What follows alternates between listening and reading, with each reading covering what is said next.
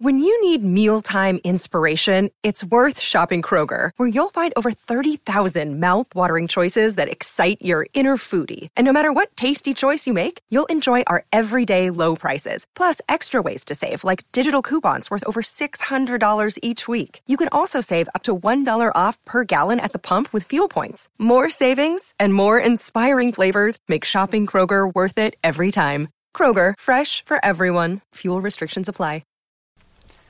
Well, howdy there, Internet people. It's Bo again. So, today we're going to talk a little bit more about voting rights, and we're going to talk about the traditions in this country and the founding principles, and uh, how this country has historically, maybe, uh, looked out for smaller demographics at times. Because I got this message. You are so disingenuous. In your video about voting rights in Texas, you said the U.S. had a founding principle of protecting smaller demographics from larger demographics in the voting process. Wrong. We don't cater to smaller demographics. Cite the article, section, and clause of the Constitution that shows this as a founding principle. The larger demographic wins always, then they make the rules. If they don't like it, they shouldn't have come here. The they who shouldn't have come here would be black Americans and Latinos in Texas, in Tejas. Um, I think it goes without saying that a, a, whole lot of people who perhaps have a darker skin tone in, in Texas, they didn't cross the border. The border crossed them when the U.S. took the the area they were already living on. And I'm totally just not even going to get into the whole idea of black Americans shouldn't have come here. You might want to really think about those statements.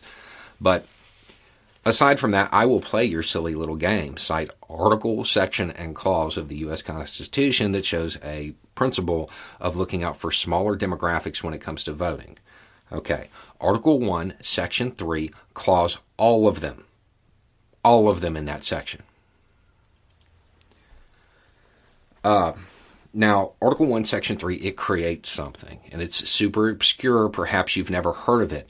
Uh, it's called the United States Senate, a whole house in the legislative branch. Its purpose was to kind of safeguard the interest of smaller states or states that maybe had uh, a large geographic area but were more rural and therefore didn't have a lot of population to get a lot of seats in the House. Th- this was how they safeguarded these smaller demographics and made sure that they those states had their interest represented.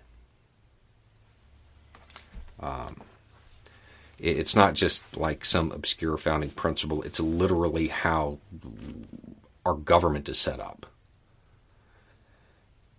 The idea of making sure that everybody has equal representation is an evolving one in the United States. When it first started, yeah, it was pretty limited as to who was going to get to vote um, for for the people who were going to represent them.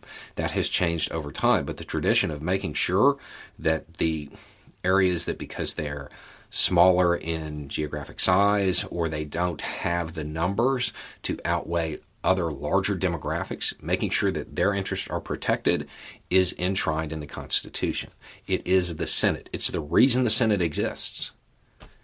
If they weren't concerned about that, they wouldn't have a, a whole House where every state, no matter its size, no matter its population, got two votes, and that all the bills had to go through there it, it gave smaller demographics the the ability to have a check. Um, yeah, that, that doesn't seem that complicated. I would also point out that if you have to divide up and dilute the uh, the voting power of a group in a certain area to stay on top, they're the larger demographic in that area. Uh, gerrymandering is wrong. I can't believe this is a conversation we're still having today. That that seems like it should go without saying, like a whole lot of things in in this video. Um, so the point being, Republicans are going to try to do this. They know that their platform of fear mongering is kind of growing old. They don't have any new ideas to present. So the only way they can preserve power is by suppressing the vote of people who would vote against them or by diluting the power of that vote and mixing those districts in with Republican strongholds. Uh, these are actions of people who are